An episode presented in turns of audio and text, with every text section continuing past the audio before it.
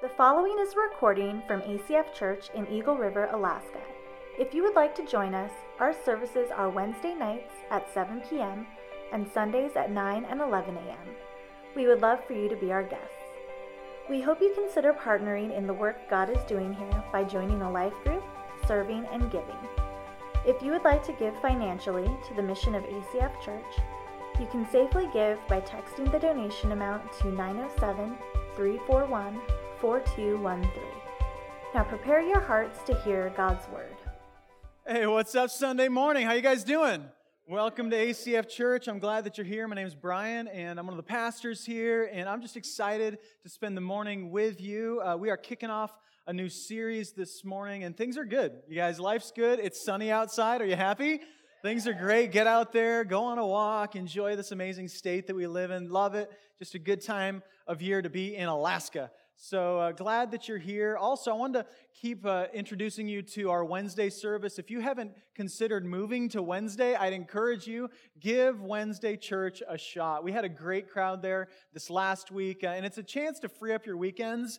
Um, God does exist here other than Sunday morning. So um, you can go to church on a Wednesday. Totally cool. Me and God got it all worked out. You can go to church on a Wednesday. So anyway, um, I just want to encourage you to do that if your family wants to uh, free up the weekends. And but stay engaged this summer, you guys. As it gets nice outside, I know it's kind of that time of year that there's a lot going on. But uh, let me encourage you do that in community and continue to be engaged and plugging in, so that if uh, if you get to the end of the summer, you're not going, man, I, my life is kind of a mess now and I'm disengaged from relationships and from the church. And you don't have to do that, that season of trying to fix the mess of, uh, of just kind of going crazy in the summer. So, uh, anyway, love to see you engaged and see you around Wednesday night. Um, this Wednesday, if you can be a part of that. But we are starting a new series today called Blind Spots.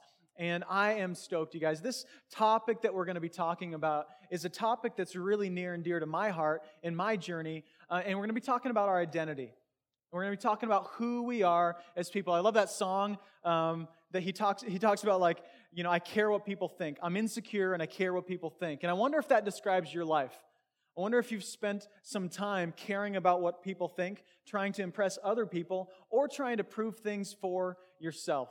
That depending on your upbringing, depending on what your story is, um, maybe this is where you've come from. For me, I've spent most of my life, I think, trying to prove things to myself and to other people, uh, trying to be what people want me to be.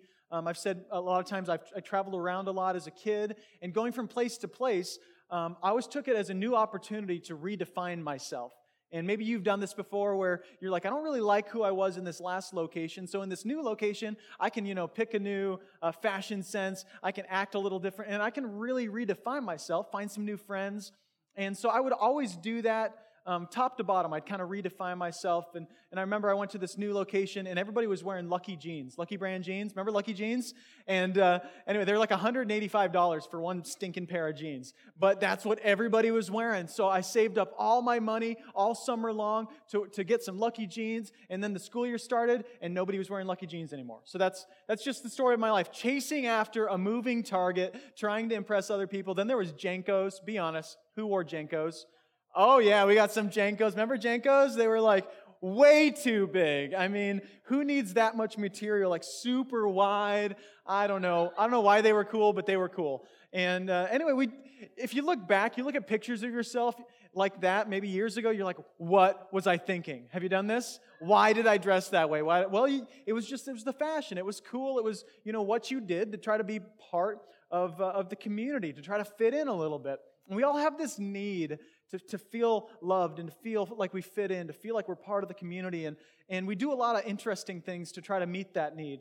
But, uh, but I believe that God meets that need for us. And I believe that we can, as we walk through the next few weeks and uh, as we walk through this series, that we can identify who we are and that who we are can, can define what we do in our lives. And so I'd encourage you to be here for this. We're going to be walking through the book of Ephesians. That's going to be um, every week, walking through this book. And if you have a Bible at home that never gets opened and you've been trying to be a Bible reader, but you don't know where to begin, I'd encourage you open up the book of Ephesians. It's six chapters. It's a quick read. Study it. Let God speak to you. And then when you show up here, it's going to, like, things are going to going to be sparking in your mind that wouldn't otherwise be going off if you weren't reading at home. So, encourage you, be a reader. Read the word. You never have any idea what maybe I'm teaching you. It could be totally off the wall. So, you want to be readers, want to be studiers, want to be people who are reading the word on your own. But uh, anyway, let's pray and we'll get into this today. Jesus, thank you for this community that we have. Thanks.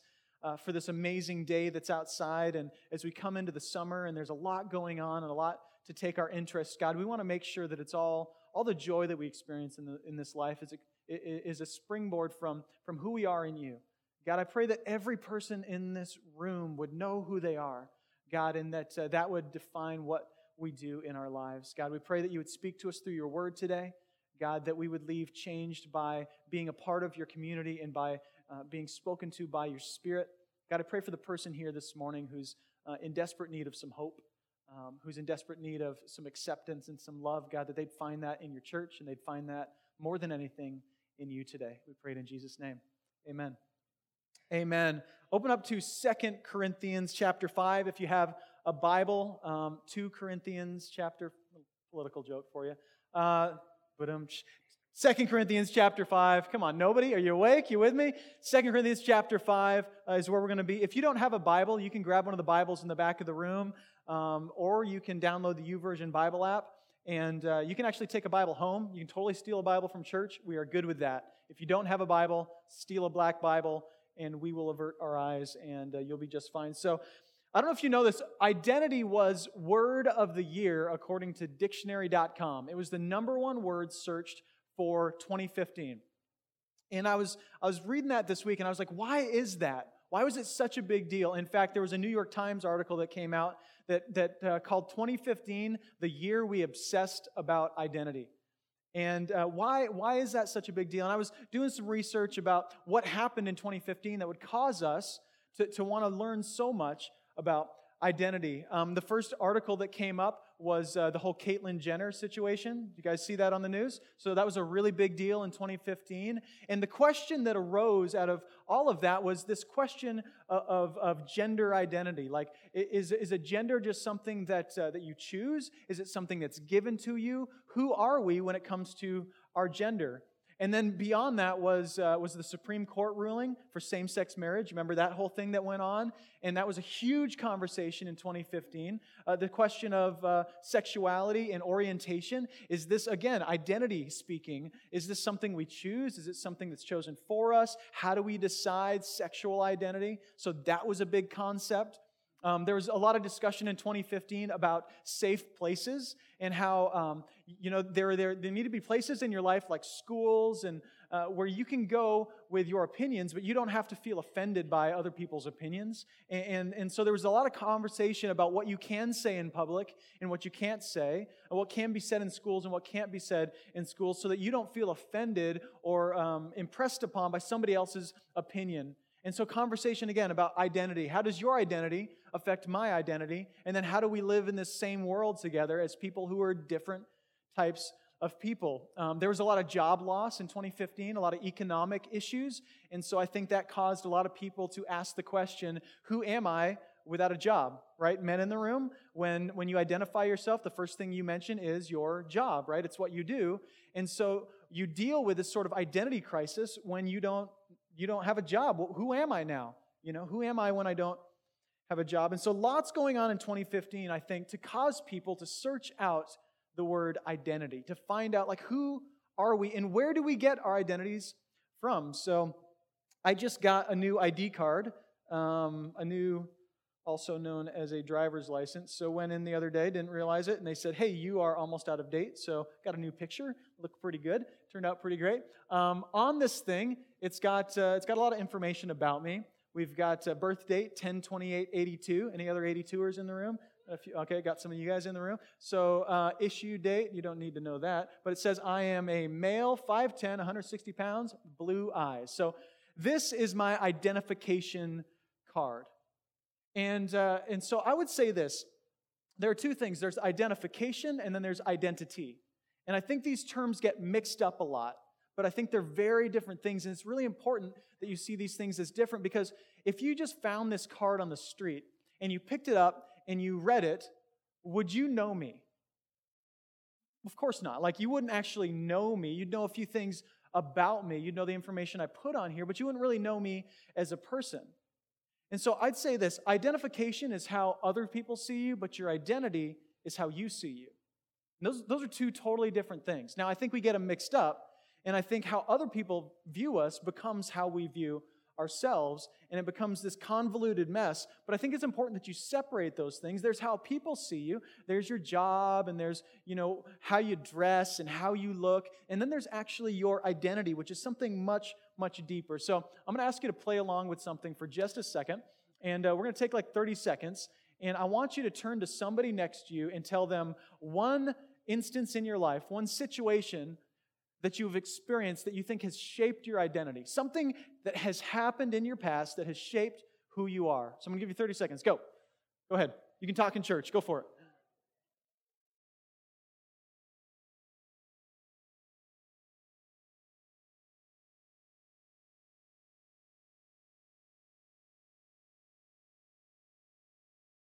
tell you my divorce. Oh, yeah, that's a big one.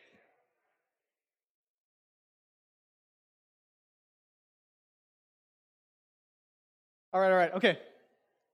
And a hush fell upon the crowd. Okay, so over here in the corner, you introverts are like, I hate you. I hate, I, this is why I don't go to church all the time because pastors make you do stuff like this. Just if this ever happens and you're an introvert, introvert, just close your eyes and act like you're praying. We won't. We'll just assume that you're super spiritual and it'll be fine. But over here, somebody throw one out. Just throw one out. Big situation. Getting married? Yep, absolutely. Identity driver. Anybody in the, in the corner? Motherhood? Yep. How about here in this, this group? Biking accident? Okay, that will yeah, that will change your life. How about, how about this? Anybody here? Army? Military? Yeah, being in the military. How about in the corner there? No identity. Okay. What? What was it? College? Yeah. Okay, over here? Nothing. Okay, so that's right. Pray for this section. They need identity. Over here, anybody? All of your life has shaped you. Great point. Thank you. It's like I, it's like I told him to say that. That's awesome.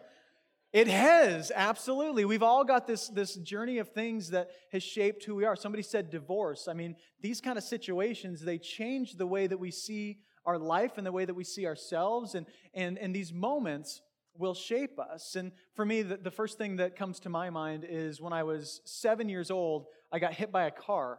And um, we were living in upstate New York, and my parents had told me, of course, to stay away from the road. There was a secondary highway that ran by our house, and uh, it was like a 60 mile an hour speed limit.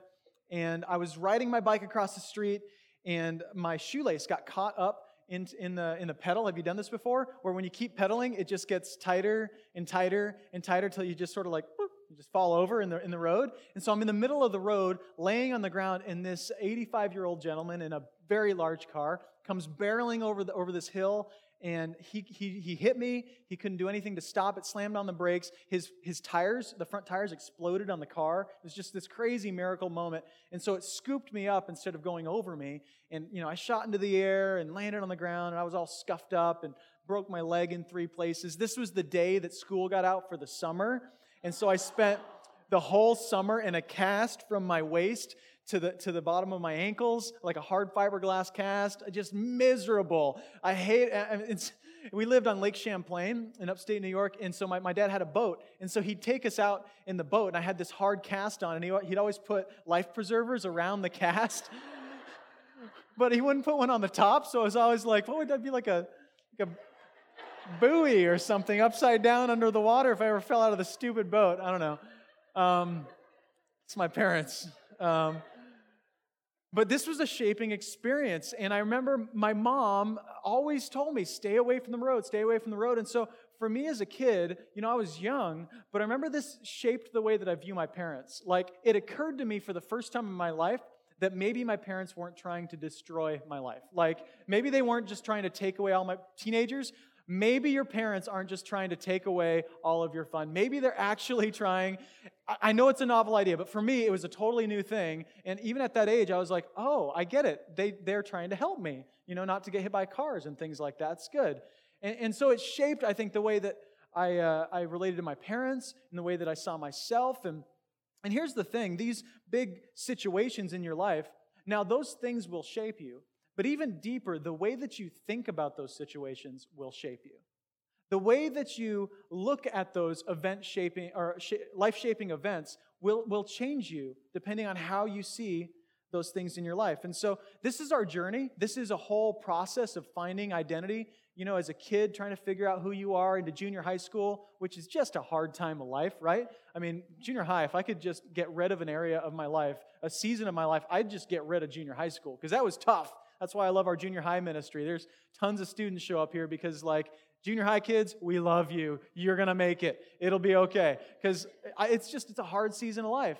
And you're trying to figure out who you are. Then you get into high school and there's dating and there's all these relationships going on. And then, you know, you get out of high school, maybe you get married. And then two people with two completely different identities go like this. And, it, and it's like that. It's friction and problems, right? Married people, it's tough. It's tough to be married. Two people, two different identities now become one, and it, it creates a lot of friction and problems. And, and then you have kids, and now you're like, well, now I'm a parent.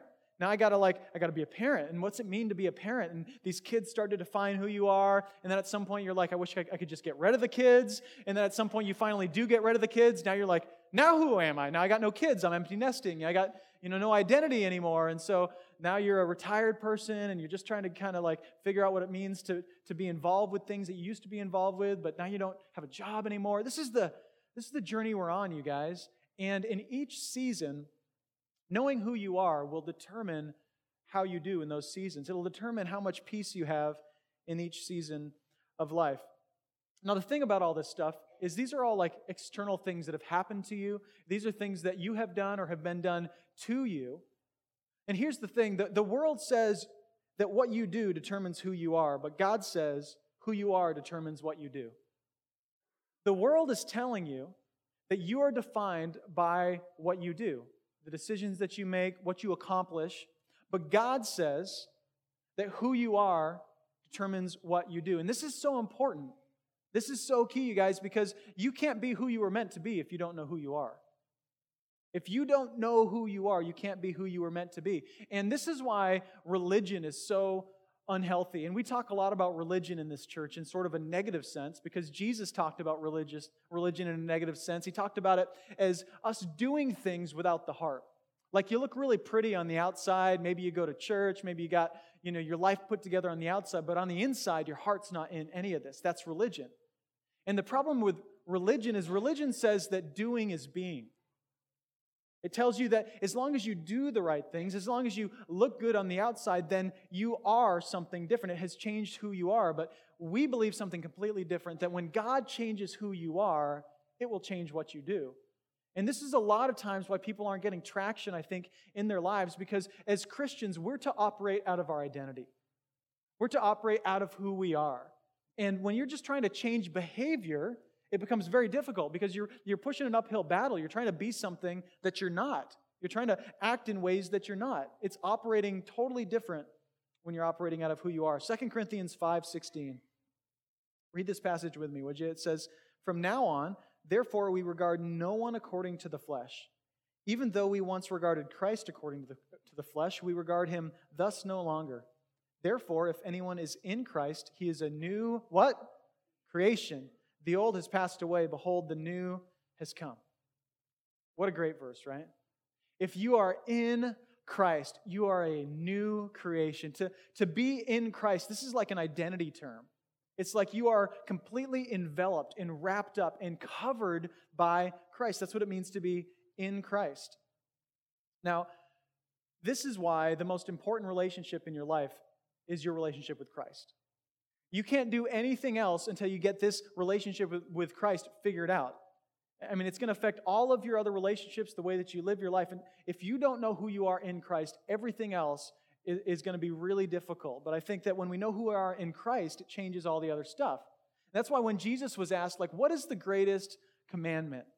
He boiled it down to the first being love God with, with your whole heart and mind and strength. Like, love God completely. The first thing, more than anything, is just can you love God?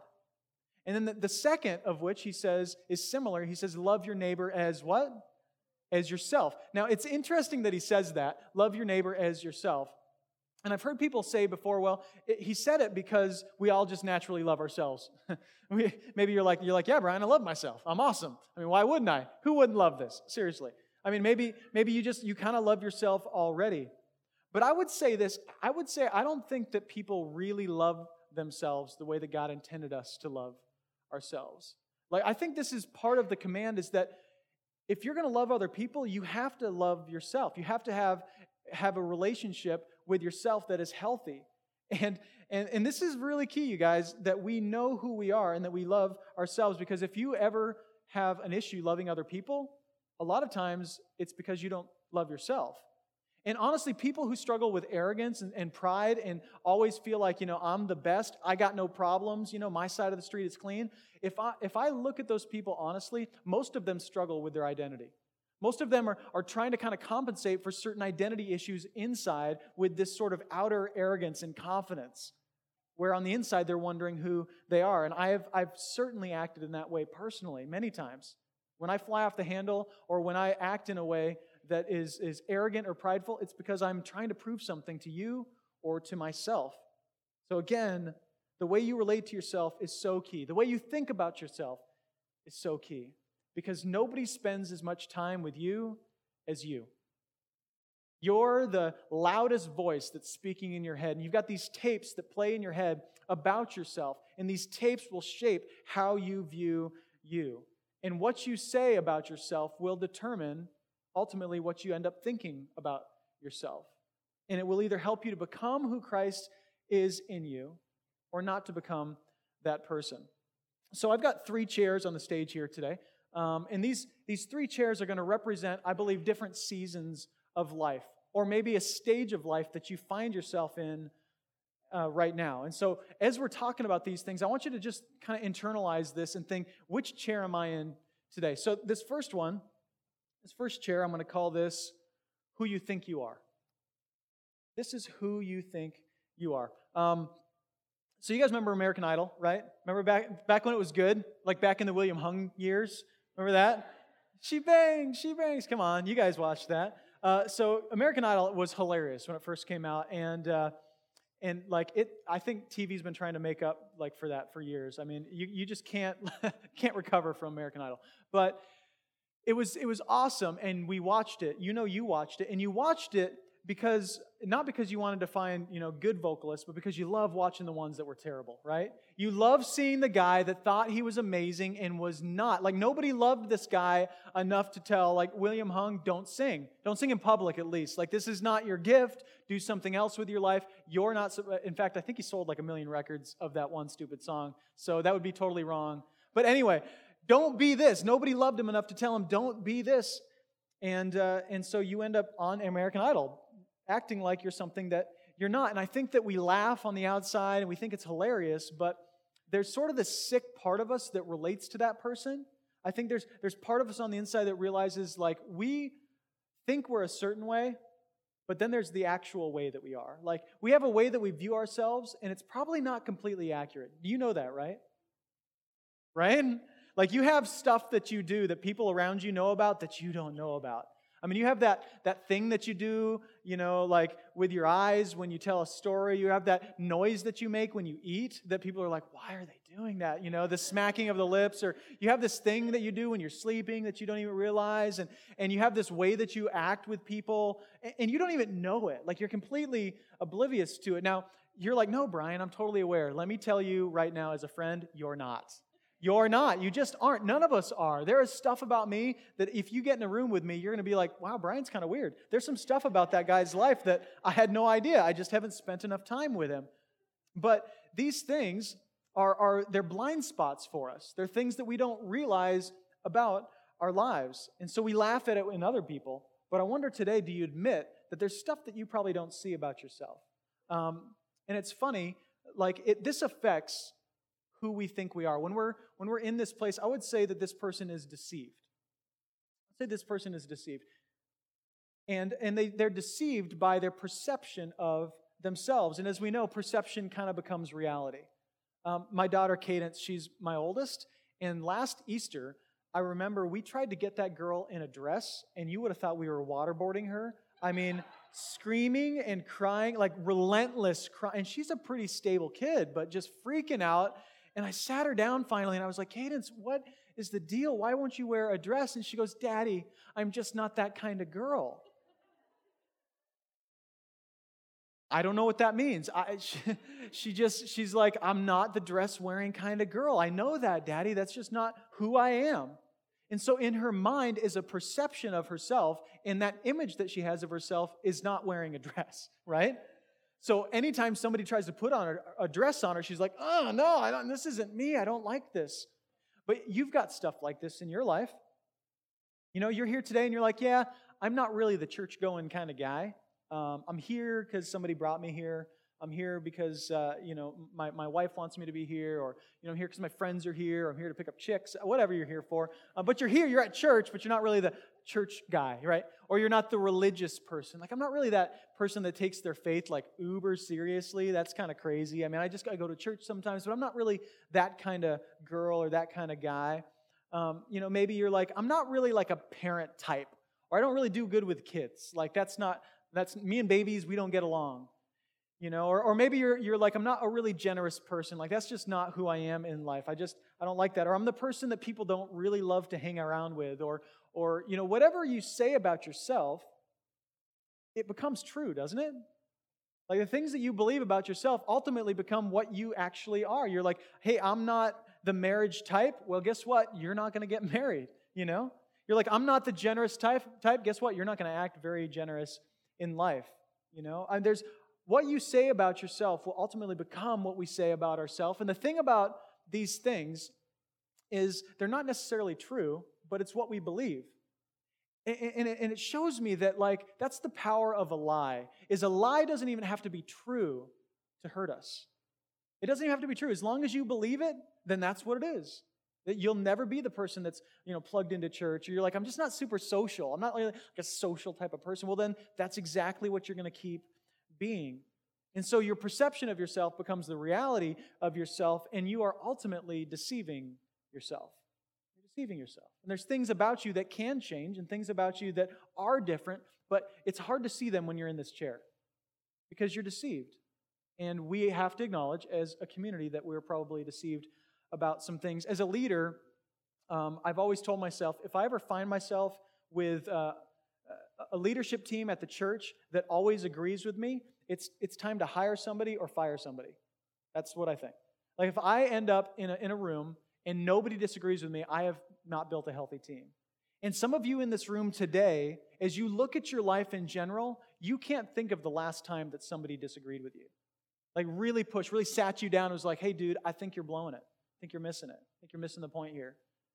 And that may be because you're so awesome but it's probably because you've surrounded yourself with people who agree with you and you have cut off people who don't. And let's be honest, we can tend to cut off people that dis- disagree with us. I mean, be honest with you. When you are living in a certain way or wanting to do a certain thing, you will gravitate towards people who agree with you. You just will. We all do that, but that's not healthy. We need to seek out the truth. You want the truth today? yes, I hope so. Do you want the truth? Not so sure, right? I don't know if we do or not. Jesus says this He says, You will know the truth, and the truth will what? Amen, right? Set you free. Amen. That's what we need. We need the truth today. So, this is who you think you are.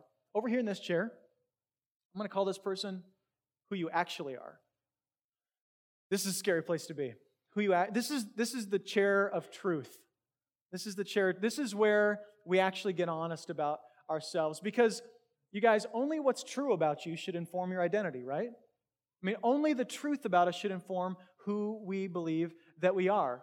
But this is a scary place to be. And some of you are here this morning. Some of you are over here in the deceived chair, and you're like, what is he talking about? I'm not weird. And, and some of you are here, and you're, you're, you're getting honest with yourself, and you find yourself discouraged about the things that you do and the way that you are, maybe you're really honest about the world and you're like, yeah, things are kind of messy in the world today and things are kind of a wreck and I don't really know what to do with it. And maybe you've developed some cynicism towards other people and maybe even towards the church and, and things like that because you just, you're, you're getting honest. You're like, it is kind of messy when you look at it. I had a friend the other day uh, and he was talking to me about how his financial situation had become quite a wreck.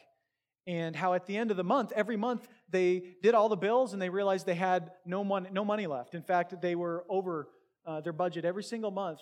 And I'm like, man, that's, that's really scary. I said, did you sit down and actually make a budget and like write out all of your expenditures and, and you know, put it all down on paper? He goes, no, that sounds terrifying. and I was like, dude, get honest with, like, you have to do that. You're not going to fix your financial situation until you actually look at where the money's going. I mean, you can't expect that it's going to get better. He's just, he's like, no, I just get to the end of the month and there's no money left. I'm like, well, you got to get honest. You got to get real. And some of you are here today and you don't even want to sit in this chair because you don't know what you're going to find out. Right? I mean, if you could be completely honest about who you are and about the world around you and about the things that you do, this is a scary place to be, right? This is why we'd much rather cut off people that will tell us those things because we don't want to hear it. But this chair is where we get honest. This is who we actually are. And when you start looking at who you actually are, it's pretty bad. It, it just gets bad. Like you, you, you run into the inconsistencies in your life. Over here is all of what you think that you are, and you think you align with exactly what you think you are. When you sit here, you realize there's all this inconsistency between what you say you are, what you think you are, and what you actually are. So I'd say this person is distraught. It's a distraught place to be. When you just get real and honest about you and the world around you, it's a, it's a scary thing to experience. So we have to seek out the truth. We have to seek out the truth. Jesus prays this in John 17, 16. He says, They are not of the world, just as I am not of the world. Sanctify them in the truth. Your word is truth. Jesus prays this for you. He says, They're not of the world, just as I'm not of the world. There are people who think of things in terms of the world, you know? They just, just get me some friends, get me some influence, get me a good job, get me a hot wife, get, get me a retirement fund, and get me to the grave. Like this is beginning and end. They think in terms of this life. And Jesus is like, no, no, there's so much more than just this world the way that you see it. There's this new kingdom. There's this new thing where, where God is reigning over his people, where you're his people and he's your God and you love him and he loves you. There's this, there's this other thing that's, that's, that we can experience now, and one day we'll experience it in perfection when this world is one day taken back to the way it was intended to be. He says, Separate them from the world, sanctify them in the truth. Where's, where's the truth at? He says, Your word is truth. So if you want the truth today, if you really want to be honest about yourself, you got to go to the word. You got to go to God, right? The, the one person, if anybody's going to be honest with you today, it's going to be God. Now, some of you don't want to have that conversation. It's like that thing you need to talk about with your husband, but you're just putting it off because you're like, I don't even know if I want to have that talk. You know? That's how it is with like a lot of people with God. Like, I don't even know if I want to talk to God about that because I don't know if I want to get honest with Him. But be honest, and God will tell you the truth. But Psalm 32 is beautiful. It's a beautiful psalm of David. David is a man I relate to. A lot of times, he's a man with inner turmoil who's really happy about life, excited about what's going on. The next minute, he's like, God, why do you hate me? Like he's just back and forth, which you guys relate to, don't you? Um, back and forth. He says in Psalm 32 1, he says, Blessed is the one whose transgression is forgiven, whose sin is covered. Blessed is the man against whom the Lord counts no iniquity, and in whose spirit there is no deceit. For when I kept silent, my bones wasted away through my groaning all day long. For day and night your hand was heavy upon me. My strength was dried up as by the heat of the summer. Selah. I acknowledged my sin to you, and I did not cover my iniquity. I said, I will confess my transgressions to the Lord, and you forgave the iniquity of my sin. Selah. That Selah word, it just means rest. It just means what I just said was huge. You should think about that for a second. That's what Selah is. He says, Blessed is the ones whose, whose transgression is forgiven. That you will be blessed when you experience the forgiveness of God. And he, he looks back to this time of his life where he wasn't seeking out forgiveness from God, when he wasn't really being honest with God. He didn't really want to have the conversation with God. And he says, In that time, it's like my strength was dried up. And it's like my bones were wasting away. He was exerting so much strength fighting God, not wanting to deal with the reality of who he was, that he was just worn out and tired. And it's like his bones were wasting away, which is a great way of putting it. Like, like internally, you're just aching. Just like a cancer inside of you, but you don't know what to do with it and you're not actually dealing with it. It's almost like have you ever needed to apologize for something and you just couldn't get the words out? Have been there? Where, like, you know you did the wrong thing. You know that you need to apologize to this person, but it's like your lips are zippered shut. And it's like, I'm sorry, you know? I can't really, you know, like I can't really get it out of my mouth. I know I need to apologize, but my ego and my pride are such that, like, I'm just, I'm not ready to do it. I'm just, what you did was way too wrong, or, you know, whatever might have happened. He, he talks about it like this like, I needed to apologize to God. I needed to get honest with God, but I couldn't do it. And it took so much strength. It's like he didn't even realize how much strength it took to fight God. And then he got honest with God. And he didn't cover his sin. And he was honest and he confessed his transgression to the Lord and he forgave the iniquity of his sin. Isn't that beautiful? Isn't that cool? So you get honest with God, and what does he do? He forgives you. Have you ever had that happen where, where finally you apologized? You're like, okay, fine, I, I, I am sorry, I, I messed up. I know, that, I know that I made a mistake there. And there was grace, and it, and it mended the relationship. And you think, why did it take me so long to do that? Why did it take, we're, we're proud. Come on. We're, we're kind of arrogant. We're like, we, we're kind of, we have big egos if we're honest, and we don't really want to apologize. We don't want to be wrong. It's, it's called sin.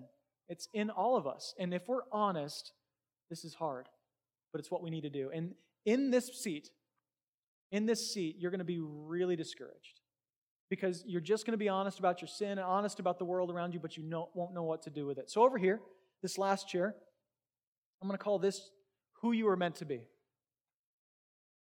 Who you're meant to be. 1 Peter 2 9 describes you as this.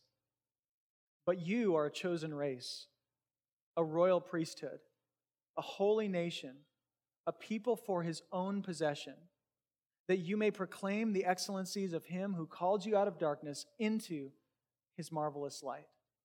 Once you were not a people, but now you are God's people.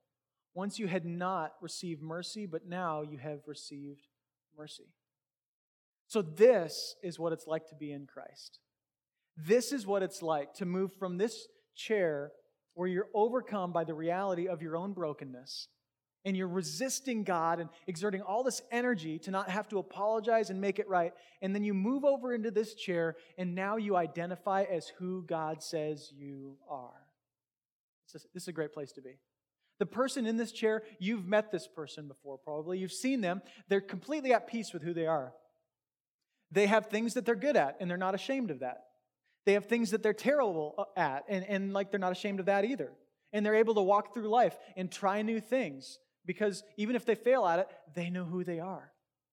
This is the you that doesn't have to freak out at the kids when they freak out in the grocery store and they're throwing, you know, cans down on the ground because you don't have anybody to impress. And so you can just parent them the way you want to and not be so embarrassed because you're like, I don't care what you think. You know, I know who I am. I don't have to impress anybody. This is the you that can spend a few less minutes looking in the mirror in the morning because you're like, no, I'm going to take care of myself, but I really am not going to gain my identity from how people see me today, from that blemish that I keep trying to hide. This is the you that is at total peace with yourself at work. And you're not at the top of the totem pole, but you're not at the bottom, and you're just doing your job, doing your best. And if you get that promotion, you get that new job, it's going to be awesome. If you don't, it's okay. This is the you that is at peace with your life. And I love what First Peter says. It helps us to gain a new identity. It describes who you are when you're in Christ. And I don't know if this speaks to you, being a chosen race, a royal priesthood, a holy nation, a people for God's possession, you know? I don't know, because we feel a little chosen all the time anyway. Like we feel, especially as Americans, like we're a little better than the rest of the world sometimes. Right? If we're honest, come on. And, and it's like, no, God has chosen you. God, because you were in this chair. You have to go here. You can't come here before you go here. I know, I know you want to. Like you can't, you can't move into this chair until you're completely honest about your brokenness. And when you're honest about your, your brokenness as a human being, you're like, who is God that He would choose me? And who am I to be chosen by God? So, does this speak to you? I don't know. Josue's in the front. What's up, Josue? Josue, you are a chosen person. You are a royal priest. You're part of a holy nation, a holy community, the church. You are a person of God's personal possession. That you might proclaim the excellencies of God, that you might speak of how good He is, who called you out of darkness into His light. Once you were not part of a community, you were just floating around as your own person, but now you're part of a community, part of a chosen family. You're chosen. Once you hadn't received mercy, remember that when you didn't have mercy? Today you have mercy. Does that change it for you guys? Like, own this stuff. Own it. But you have to walk from chair to chair to chair. This person is dauntless. I love that word, dauntless. This person is fearless, impervious to whatever might come their way. So we never proclaim, especially at our church, that the Christian life's going to be easy. You guys know that, right? Like, as you follow God, it's not necessarily going to get rid of all your problems. In fact, it might give you some more problems. But what we do claim is that you won't have a trouble free life, but you will have a trouble proof life. It's different, right? Like you're going to have troubles, you're going to have discouragement, you're going to go through things, but God is going to be with you in those things. So, which chair are you in today? Where are you at?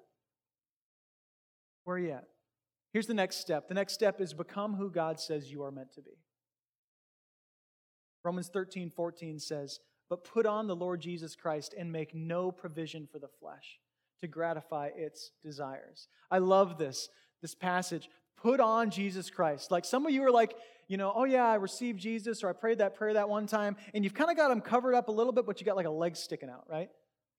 Like there's just a little bit of me sticking out, and you, you don't really believe this stuff. If you're honest, you're like, I kind of invited Jesus into my world, but I didn't really take on a new identity. Which even the language we use of like inviting Jesus into our hearts kind of lends itself to saying, well, God's going to be sort of like in my life, and Jesus is sort of like a bystander watching me do my thing, but I'm still sort of defined as who I was. still the same person. Jesus is just there to help me out occasionally. No, that's not how the Bible speaks about it. The Bible literally says, You are no longer the old you. There is now a completely new you. And this isn't, this is so key because this isn't just like positive thinking. This is owning the new you. This is receiving the new you. And, and if you're not getting traction in your life, a lot of times it's because you're operating out of the old you. You're operating out of who you see yourself as. And I talk a lot about this because this is so key to my heart is that I see so many Christians running around with this dirty, rotten sinner theology, and they describe themselves as, yeah, I'm just a sinner saved by grace. I'm just a, just a dirty, rotten sinner. That's who I am, just trodden along in Jesus. No, it's not who you are. In Christ, you are seen as Christ. That's your new identity. You're completely new. Not part of you, not a section of you, but completely new. And now this isn't a cop out. You might be like, well, that's just a cop out. It's not. It's owning the new you. And if you catch this, you guys, you catch this, you're going to know what to do in your life. Because when you know who you are, you'll know what to do. When you're getting ready to fly off the handle at the kids, it's like, wait a minute, who am I? I've, i have been given mercy. I'm a royal priesthood. I'm a chosen person. This is not who I am anymore. And now you're operating out of who you are in Christ. You see where the hope is? You see how much better that is? Because otherwise, if you're just a dirty, rotten sinner covered by Jesus, you know, just um, but I'm identifying with this old me, then you're always trying to change who you are. You're always trying to be something that you're not. Like, I'm not a generous person. I'm not a helpful person. I'm not a gracious person. But when you own who you are in Christ, then who is Christ? Christ is merciful grace, gracious, he's generous, he's giving, he's loving, forgiving. That's who we are in Christ. And now all of a sudden you're like, wait a minute, I'm not being fake when I'm being merciful. I'm not being fake when I'm being forgiving and being generous. I'm being exactly who God intended to me. This passage, it says, make no provision for the flesh to gratify its desires. It's speaking to this idea that we tend to kind of create opportunities for our flesh.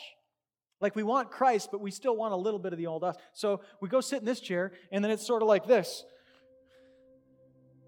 Like, can I bring it with me, God?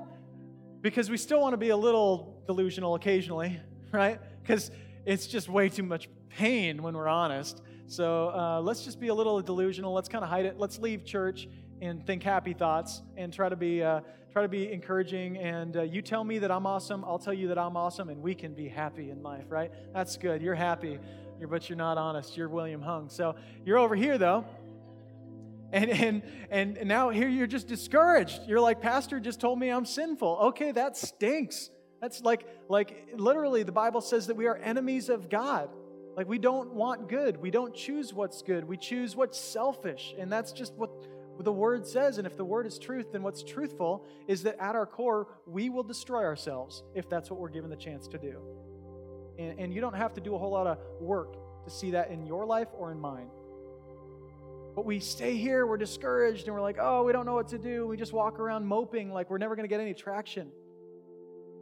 He says, make no provision for the flesh. Don't make any opportunities for that in your life. That's not what you need. You need to know who you are in Christ, and there is no greater identity than that of Christ Jesus. Amen, church? Amen, right? We, we want that. Here's what I think that means that means to defer to what Jesus says about you. Here's the action step for you. If you're like, what do I do, Brian? How do I actually do this? Here in a few minutes, when you walk out these doors, when you get in the car, whatever happens, I want you to defer to what Jesus says about you. If you're a believer here today and you don't know what to think about yourself because your vision's kind of skewed, you've been through some junk and you know you tend to make bad choices, defer to what Jesus says you are. A royal priesthood, a holy nation, one who was not chosen but is chosen in Christ. Somebody who was separated, lost, wandering, but is now part of the family and has community and matters to God and matters to others. That's who you are. You're in Christ. Defer to who Christ says you are. Just look at the life of Christ and be that. Be like, that's who I am. I'm the kind of person that stops on the street and just prays for somebody, helps somebody. I'm the, I'm the kind of person that is willing to show grace when somebody doesn't deserve it. I'm the kind of person that's going to show mercy when somebody doesn't deserve mercy. I'm the kind of person that would give their life for somebody else, give them myself care for somebody. That's who you are in Christ. So, where are you at today? Which chair are you in? And, and, and I want to encourage you, you don't have to stay there. If you're here and you're like, yeah, I've been pretty deluded, uh, everybody pretty much agrees with me. I should look into that. Um, it's time to take a step, be honest. But I pray you wouldn't stop there. I pray you wouldn't go home and be discouraged about yourself. Go home and just live life like, I'm just this mess but that you take another step, you would just let the words out. You would confess your sins to God, as it says in that psalm. And then, like David, you would experience peace and forgiveness, just as he did. I want that for you today. And you can make that step. Which chair are you in? Would you defer to who God says you are? And when you do, you will be the most true version of yourself. You're going to experience peace and joy that you never have before. Let's pray together. God, this is easy to say and really hard to do. Really easy to say we're new in Christ, we have a new identity, but the implications are huge. Uh, God, it changes how I act with my family, how act, I act with my friends. It changes the way that I view other people, the way that I view my job, and the way that I view my recreation. It changes the way I view everything when I get a new identity, God. So, would you help us all to see who we were intended to be? Could you give us a vision for who we were meant to be? God, could we look at the life of Christ and could we see something better than what we see in ourselves? God, I want to pray for the person that's deceived today, that maybe walked in here completely, uh, completely deceived about who they are. God, th- there could be some honesty today. God, that, that we could honestly look at ourselves and see that we in ourselves are not good. We can't please you, God. I pray for the person who's discouraged, who's depressed about life, and maybe the world that we live in, who's kind of jaded, cynical. God, that they could see something better in Christ, that they could see what's coming in the kingdom of God. God, and that they could be part of casting this vision to the world. And we, I pray for the person here in this seat, God, that they could walk in confidence. They could walk in peace, that they could be honest about their imperfections, but more than anything, God, they would own, own their identity in Christ. That's what we need here today, God. So would you give somebody freedom today? Would you give somebody the strength that they don't have to just say, Father, I'm sorry? Would you heal me? Could I be part of the family? Could I just have peace? Could I get off the treadmill of trying to impress other people, trying to prove things to myself or to my family? Could I just have peace with my God? I pray that for all of us in Jesus' name. Amen. Amen. Love you guys. Thanks.